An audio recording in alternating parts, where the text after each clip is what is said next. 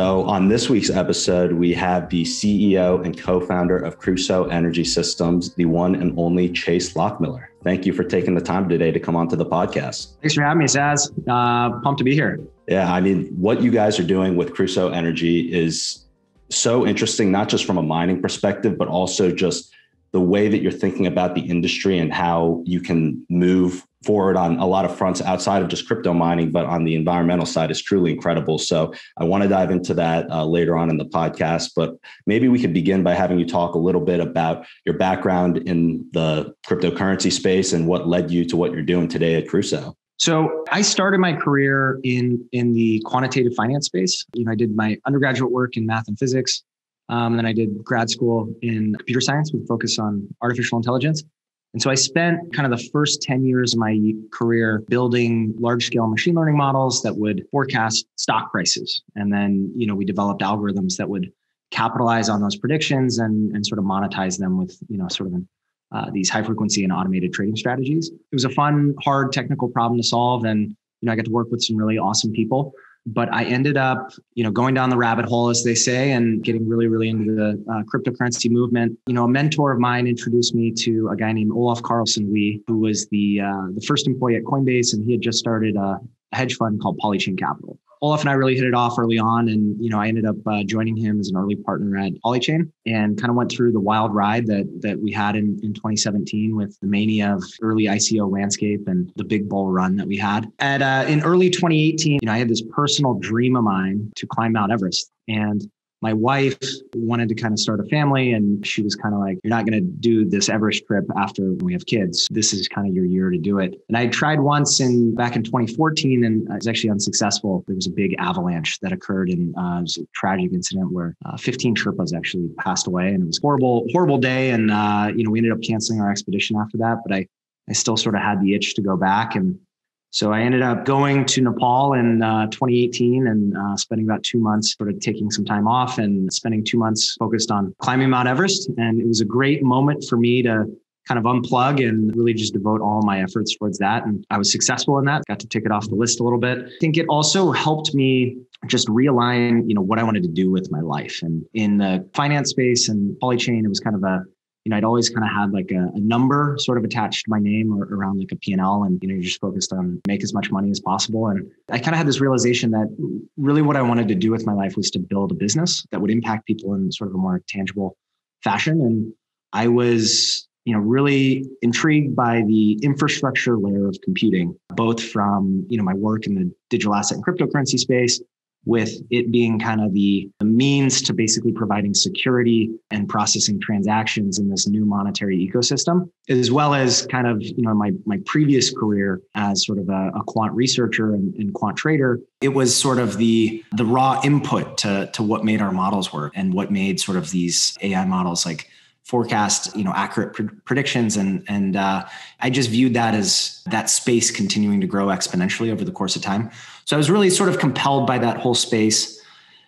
And uh, i ended up coming back to colorado where i grew up. And i you know spending some time there and you know a buddy of mine from high school reached out to me and he he really wanted to hear about you know this this everest expedition because he was kind of an outdoorsman and you know an adventurer himself. And so we actually went on a climbing trip together in the in the mountains in Colorado, and we spent the day just you know it was a long day. It was about you know an 18 hour day in the mountains, so a lot of time kind of hanging out, talking. And he had been telling me about this this problem he had been having in in his his career um, around flaring. And Cully, who's now my co-founder, he he comes from a very very interesting energy background where you know his dad and his grandfather were both in the oil and gas industry and you know he went to middlebury for undergraduate and uh, studied geology there with kind of the original plan of going into the oil industry but really drawn to kind of the environmental movement that was really uh, strong and, and very present at middlebury you know his bias changed quite a bit while he was there so he spent a good deal of time working in the renewable space and then you know eventually made his way back to oil and gas and was kind of having this you know personal conflict and you know personal crisis around flaring issue where you know he was he was working for an upstream oil and gas company. They had this big issue where you know they were flaring you know a couple million cubic feet a day at the wellhead, and there was nothing they could do with the gas, and they were getting a lot of pressure from the state to sort of address the problem. And it was a nuisance for them, right? I mean, they were they were drilling these wells and producing these wells to basically uh, produce oil. Um, and the gas was just a byproduct of that oil production. He started out kind of looking for ways that he could sell the gas and then, you know, turned to like, okay, who can I give the gas away to for free? And then, you know, ended up, you know, like, okay, who can I pay or like, how, how can I lose the least amount of money to get rid of this gas responsibly? You know, eventually they were able to sort of build a pipeline and sort of tie into it. But, you know, was a huge problem for him for, you know, a good period of time. And he was telling me about this and you know i was hearing about it. And i honestly i didn't really know much about the oil industry at this point. And you know my mind was like blown. It was like this is crazy. And as we started you know peeling back the layers of the onion and i'm kind of like learning about flaring and just how it works why it happens and the scale and magnitude of this problem when you look at it globally they were flaring 3 million cubic feet a day at this at this one site. To put it in perspective that's like you could probably power like 20 megawatts with like that power right so um, it, it's a, it's, a really substantial amount of gas um, in a concentrated location. And then when you sort of zoom out and you look at the global picture, you know, you're looking at like about 14 and a half billion cubic feet a day. This is like 65 gigawatts worth of power generation capacity. And it's a huge problem. And it's not just a problem in the sense that it's wasteful, but it's it's also harmful to the environment, which know something that I care about a lot. And you know, I think Cully was highly influenced from his days at Middlebury, and it's, it's something he's very very passionate about. So there's this whole like excess emissions problem, and it's uneconomic for the oil companies. Overall, very very wasteful. So him and I ended up kind of coming up with this idea that just given my background in cryptocurrency and in sort of the artificial intelligence space, could we basically solve one industry's problem with the other industry's problem, right? The computing industry is expensive because of the raw inputs to it, which are basically silicon cost is, is one of the big drivers. But then, you know, when you look at the lifetime operational expenses, energy cost, power cost, real estate costs, like all of these things like add up and really contribute to sort of the long-term cost of operating hardware and cost of computation.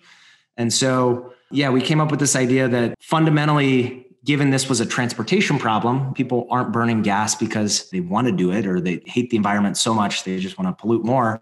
It's literally they physically can't transport it to a downstream market in an economic capacity.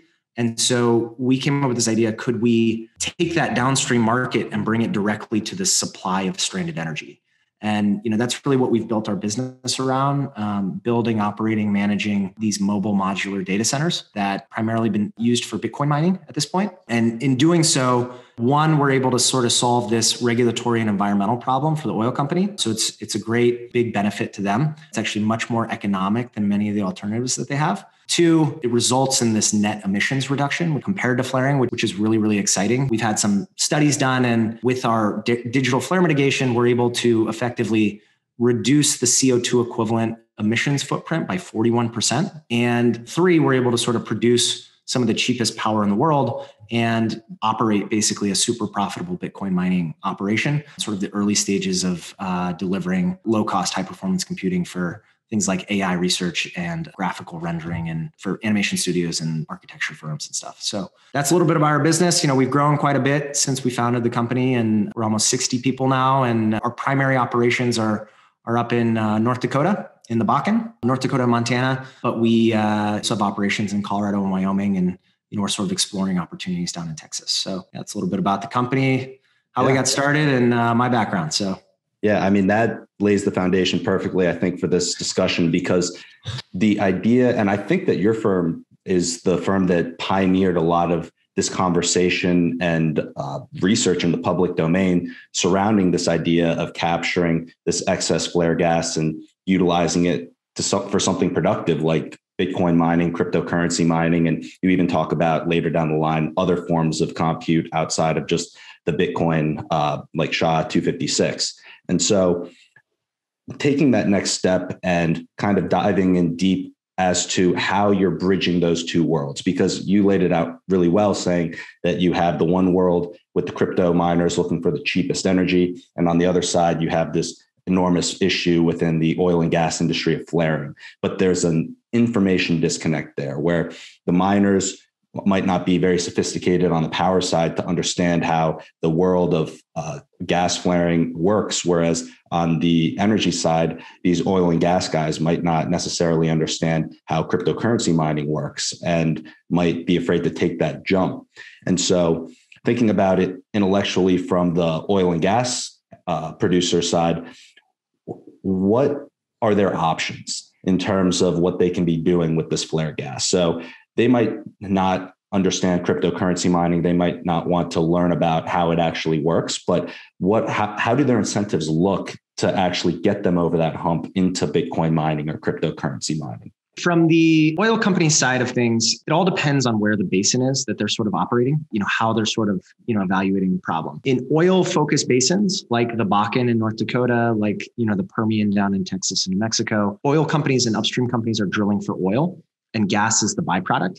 Uh, in other basins like the Marcellus Shale that you have in sort of the, you know, northeastern uh, United States, that's a gas basin. So p- people, when they drill wells, you know, gas is the product. Um, it's not the byproduct. So in those cases, you know, typically operators would not drill wells unless there's pipeline connectivity because you know there's no sense in sort of spending the capex unless you're sort of selling the product. In the case of North Dakota and uh, Texas, the product is oil. They're drilling for oil, and, and gas is sort of the byproduct that they sort of have to deal with. You know, just to give you some kind of crazy statistics here, this is a challenging problem, and it's not like flaring is a new problem. People have been flaring gas since we've been producing oil. People have been venting gas since we've been producing oil. So, you know, you're talking about a century and a half worth of flaring and, and venting here. And so when you think about the options here, option A is really get your gas into a pipeline. Get your gas into a pipeline where it can be sent to a gas processing facility and then, you know, it gets distributed to, you know, gas power plants and you're able to sort of sell it at a at a meaningful sort of market price. Option B, you know, when you don't have a, a gas pipeline. So there and, and then there's a, a number of different issues that sort of come up even if you have pipeline connectivity. The pipeline system um, has some capacity limits and if it's over capacity, you may not be able to get your gas into that pipeline. So you're left in this situation where you still may need to flare, even if you're connected to pipe. So if you're flaring, then what do your options look like? And, you know, or if you don't have pipeline connectivity, what do your options look like? So, you know, one option is using something called a mechanical refrigeration unit. Gas that comes out of the ground, it's a it's a rich gas. So it's a higher BTU content gas than what you burn in your house, like in your stove, which is pretty much pure methane. What an MRU does is basically it cools the gas stream, that's the raw gas stream that's coming out of the earth, and it drops out a bunch of the heavier hydrocarbons that become liquid. So things like propane and butane and pentane and you know all of these sort of heavier hydrocarbons but the exhaust of that unit is still methane so typically what happens with an mru is you're able to basically liquefy call it 20% of the gas stream and then you're still flaring, you know, 80% of the gas that's coming out of the ground. So it's not necessarily the best outcome, but you know, at least you're, you know, making progress. And then you can sort of truck those liquids to a marketplace and, and you can sell them. You know, another option is compressing the gas. So CNG, you compress it into these like sort of high pressure 5000 PSI tanks. And then you transport those tanks to, you know, a tie-in point where you can sort of sell the gas.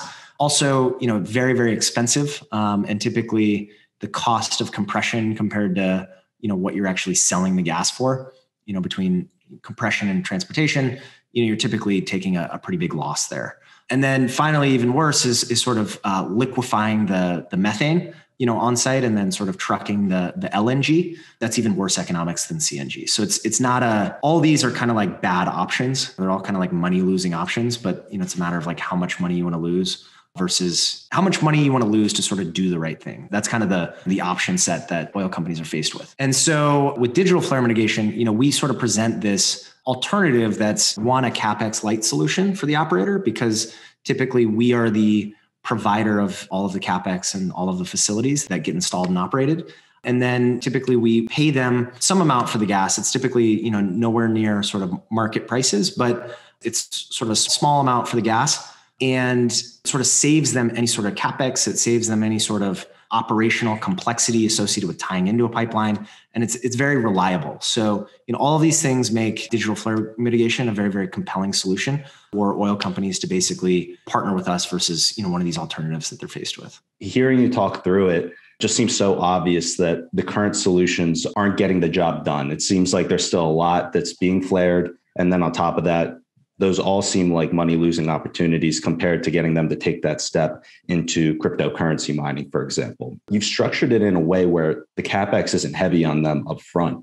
you're kind of taking on and bearing that quote unquote risk of getting that initial capital spend to get this system up and running. And that's another thing that I would say is very innovative within the cryptocurrency mining space because one of the challenges that, especially in the bear market, that you saw a lot of miners going through was really how are you going to get these facilities financed, even if you have that low cost power? So maybe speak a little bit to how you set up that product offering that you're able to go to these flare gas opportunities and and pitch this in a way where it makes it almost turnkey for these producers rather than flaring all this energy, you just put it into cryptocurrency mining. What's been happening in the energy industry over the last few years is that institutional capital is sort of holding back. It's gotten a lot tougher to raise capital. And because of that, you know, capital budgets have tightened quite a bit. Um, so people are much less willing to sort of spend money on something that's not a core focus that they don't really understand.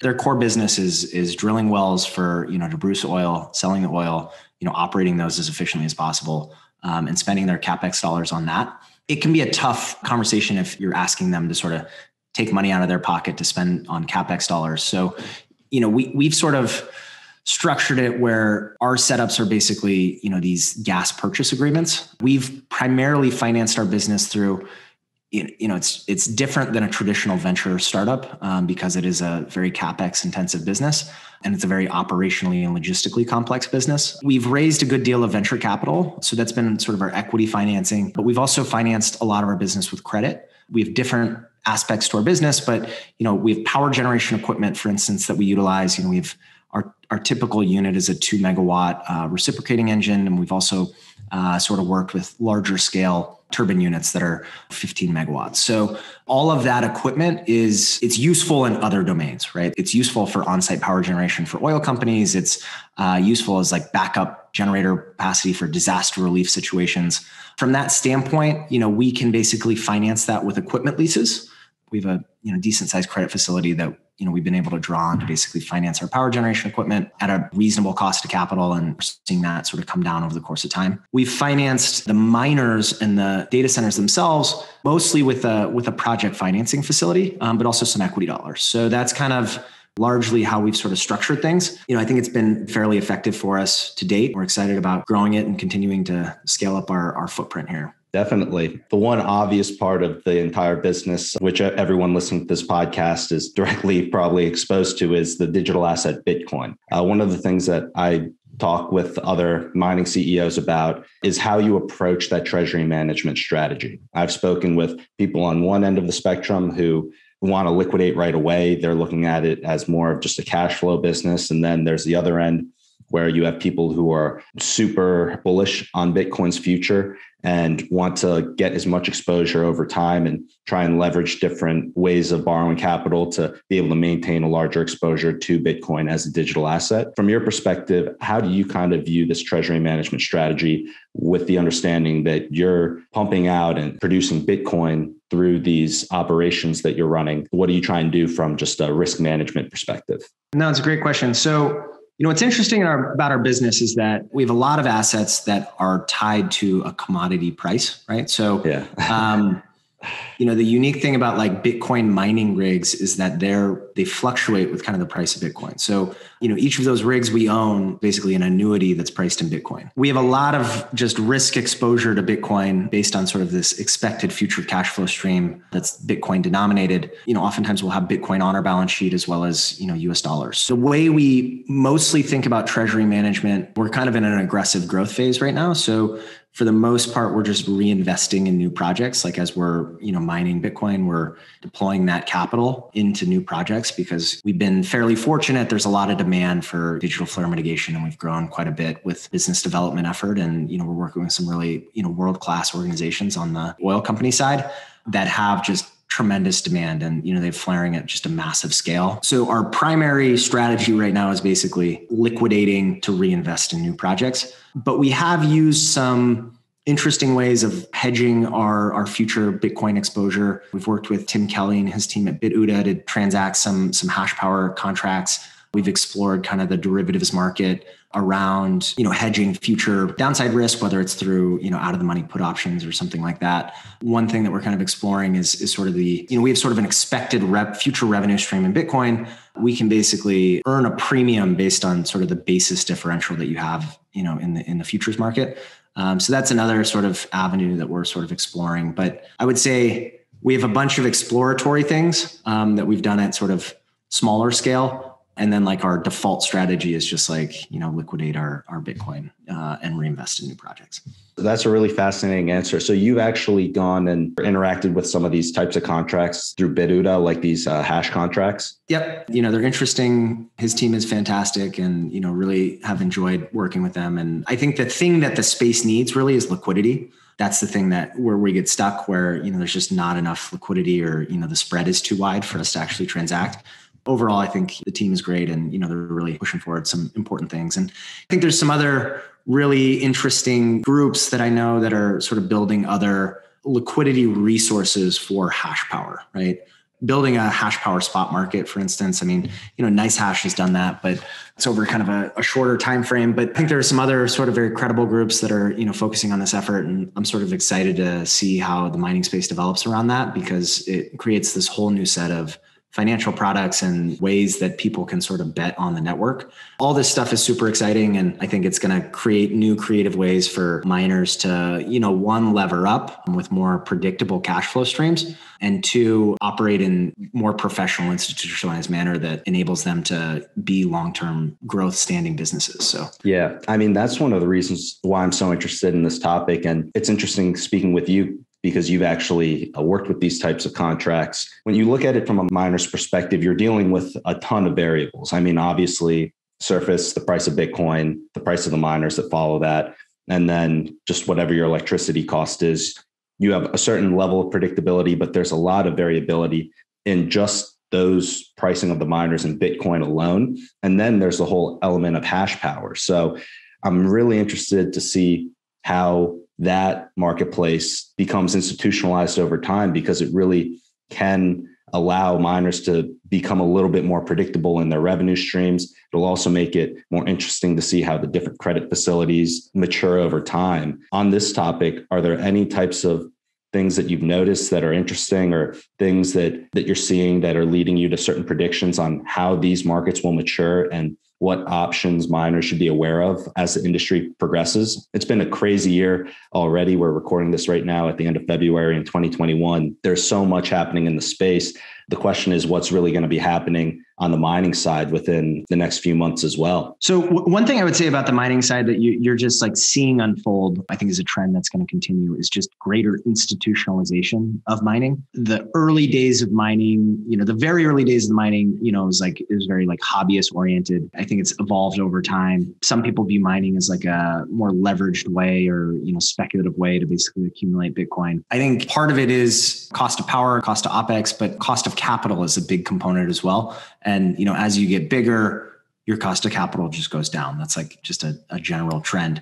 But you know, it has been really, really exciting to kind of see a lot of the interesting stuff that's sort of popping out and getting people comfortable with financing rigs, with credit facilities. Everything that's going on at, at Foundry has been really, really amazing to watch. And you know, just them placing a big bet in the mining space and saying, like, you know what, this is an important thing to support. And it's important for it to be decentralized and a lot of the mining hash power should exist in North America. Some other groups that you know are, are super interesting that I know are doing are very active in that space as well, but maybe not as high profile. So seeing that unfold, I think, is a really great thing for the mining space. I think that the the crazy thing you know happening right now, which you know I think many in the space kind of have been talking about for many months now is sort of this crazy supply chain crunch that you're seeing at the foundry level where you know it's just very difficult to get access to to chips and to just you know the newest latest and greatest machines. That's that's sort of a byproduct of this institutionalization big groups buying out large amounts of capacity. But at the same time it's this problem and the manifestation of it extends far more from just Bitcoin mining, right? This is a product of like global demand for computing power. Apple transitioning to developing their own chips and sort of buying out a significant amount of the supply of five nanometer TSMC node. NVIDIA, you know, developing new graphics cards. Groups like Cerebras and Groq and Graphcore developing, you know, new sort of AI focused chips and the whole transition to 5G and the demand from groups like Qualcomm it's really put strain on the system for something that at the end of the day is sort of a fixed supply given sort of the development that's been made from TSMC and uh, and Samsung. And I think it's just sort of a everything kind of coming to a head. It's resulted in those that have made those investments early on have been able to really benefit from the fact that the mining hash rate and difficulty have not gone up nearly as much as the price. So we're sort of in this like golden era of reaping the rewards associated from making those investments early on. You touched on a really interesting point there of really what's happening on the foundry side going into making these chips. And tying that back to the actual infrastructure that's being built, you're building the infrastructure that can, of course, do cryptocurrency, Bitcoin mining, but it seems like there are many other avenues that one can take to monetize or build off of that infrastructure that you're building with uh, with Crusoe. So maybe if you could speak a little bit to what some of those other applications are for that data center like infrastructure and how you see that as a uh, as a CEO of Crusoe. That's a great question. And we're really excited about, you know, a lot of our other sort of new developments. When you look at Crusoe as a business, we sort of have two sets of customers, right? So we have we have customers on the oil and gas side where we're basically helping them solve a flaring problem. That's like our service that we provide. Then we have customers on the computing side, which we're basically trying to provide them highly available computing services that have this great, strong emissions reduction story and environmental story and providing those at an ultra low cost. When we started the business, the reason our solution is compelling to oil companies from a flare mitigation standpoint is that we had a load to basically offtake the power and, and consume it on site. The beauty of Bitcoin mining is that you sort of, when you turn it on, you sort of have an instant customer, right? You have sort of a customer that has infinite demand for computing power. The fact that it was one, interruptible, and two, sort of very, very elastic in the way we could sort of utilize it to consume power. And three, the fact that it's not super bandwidth constrained. Most of the computing you're doing is offline and it's CPU bound, it's not IO bound. So those three properties made it such a great starting point for us. And it's enabled us to build out this huge network of data center infrastructure, networking infrastructure, and low cost power generation capacity on top of which we've sort of built all of these data centers. Now we're at this stage where We've made investments in being able to supply up to like 100 gig connectivity to these crazy remote locations through these like very innovative techniques and solutions with very reliable networking solutions, very uh, reliable power generation solutions, so that we're actually we can supply computing to other customers that you know aren't involved in bitcoin. We primarily are still focused on very energy intensive computing applications. So one of them you know that's near and dear to my heart is ai research just given that's how i spent a good portion of my career. We've made some really great progress there and you know we've been working uh, pretty closely with a lab at, at mit to basically provide all of the computing power to train these very very large scale neural networks all of that's being done in the field and sort of mitigating flaring. So it's like this cool environmental story that's like enabling innovation at an ultra low cost. And we have some other really interesting partnerships that I can't talk about today, but we're sort of in the early stage of development there. There's going to be some exciting announcements coming from us here soon in the next next few months. You know, the rendering market is another really interesting market that, you know, has a high demand for computing. It's very very energy intensive. So, you know, these large scale animation studios, architecture firms that are basically developing these video renderings of what a big office building might look like. Building out those animations, it's expensive because the compute is expensive. We're able to sort of provide a solution that is one low cost and two it's fairly elastic and flexible. You know, a lot of just really exciting developments on that front we're sort of excited to kind of see where it goes. But given the the magnitude of the flaring problem that we have as a planet, we view Bitcoin to just be one piece of the solution that's really going to help achieve the goal of reducing flaring across the globe. I love the idea. I think that it's great. And it's really interesting to see someone actually taking that idea forward on the compute side. When those partnerships are ready to be announced, we're, we're definitely going to have to get you on for another episode to talk a little bit about that in more depth. Perfect. Can't wait. Yeah. So one thing that I, since the beginning of the interview, I've been wanting to touch on, but wanted to first dive into the crypto side is a little bit more on your journey with Everest. But also, uh, when I was doing some research, I realized that Everest isn't the only monumental mountain and journey that you went on in climbs. You were attempting some of the other mountains on the seven summits. So maybe if you want to talk a little bit about what the seven summits are and what your journey was on, I'd be interested to hear about it. I've been sort of a mountaineering and alpine hobbyist for, you know, many years. You know, I grew up in Colorado. You know, I actually first heard about the Seven Summits. I had this, I had this middle school teacher and her husband was a gentleman named Eric Weihenmayer. And Eric is, you know, really just super inspiring guy. You know, Eric was blind and was the first blind man to climb seven summits. And when she was my teacher, he was actually training for Mount Everest. And I thought this was the coolest thing like I'd ever seen. And there was the David Breashears IMAX film that came out around that time. And I was just really drawn and compelled to this whole notion of alpinism and, you know, mountaineering and ended up kind of getting into it more seriously in my 20s, doing a lot of stuff domestically and you know fun stuff. Mount Rainier is a fantastic mountain, right? And it's kind of like the little big peak, right? And there's so many cool routes and you know amazing glaciers and really cool ways to climb that mountain. So for anyone interested, I think that's like a it's an awesome you know uh, domestic objective and you know there's a lot of really great stuff in, in kind of that that region anyway i was i was really drawn to this idea of you know being able to climb the seven summits it's kind of like a lifetime objective for me you know many people just kind of rush through it and there's like a you know speed record and you know this that and the other. And for me each expedition and each journey has been really really unique none more so than everest. Actually one you know beyond everest that i'll, I'll sort of talk about that i think maybe the coolest adventure um, was actually climbing Mount Vinson down in Antarctica. Antarctica, it's just a logistically complex place to do anything, right? So, you know, nobody lives there. You know, there's some research bases, and then there's sort of an, an adventure logistics company called ALE supports a lot of the adventure tourism down in Antarctica. There's some cool things like you can go on these like emperor penguin safaris kind of thing where you get to see these like uh, you know, giant penguins and doing happy feet or whatever. It's a super long journey to get there because, you know, from the US, you fly, you know, I flew down to uh, Santiago and then from there you fly down to the tip of Chile, a town called Punta Arenas. And then from there you board this crazy, like Russian cargo plane called an Ilyushin. Looks like something from like the Cold War era, but it's like this like crazy Antarctic Arctic plane. And then you you fly down to Antarctica and you land directly on the glacier and they have this like amazing camp set up. And then from there, it's a big trek to actually get to the base of the mountain. From you actually take another flight to get to Mount Vinson. Sounds uh, like uh, but what was interesting the mountain. it's such a journey to get there. That, that's yeah. what I'm saying. It's, it's like, like, by the time you get there, adventure. you've already. I mean, check. Yeah. Yeah, yeah, yeah. It's like I'm here. Like this is awesome. One really cool aspect is you climb. You typically climb Mount Vinson in. You know, no one summited it in. You know, the winter there because it's like the coldest temperatures on Earth. But when people climb it, you know, they climb it in the summertime down there, which is, you know, the December, you know, January kind of time frame.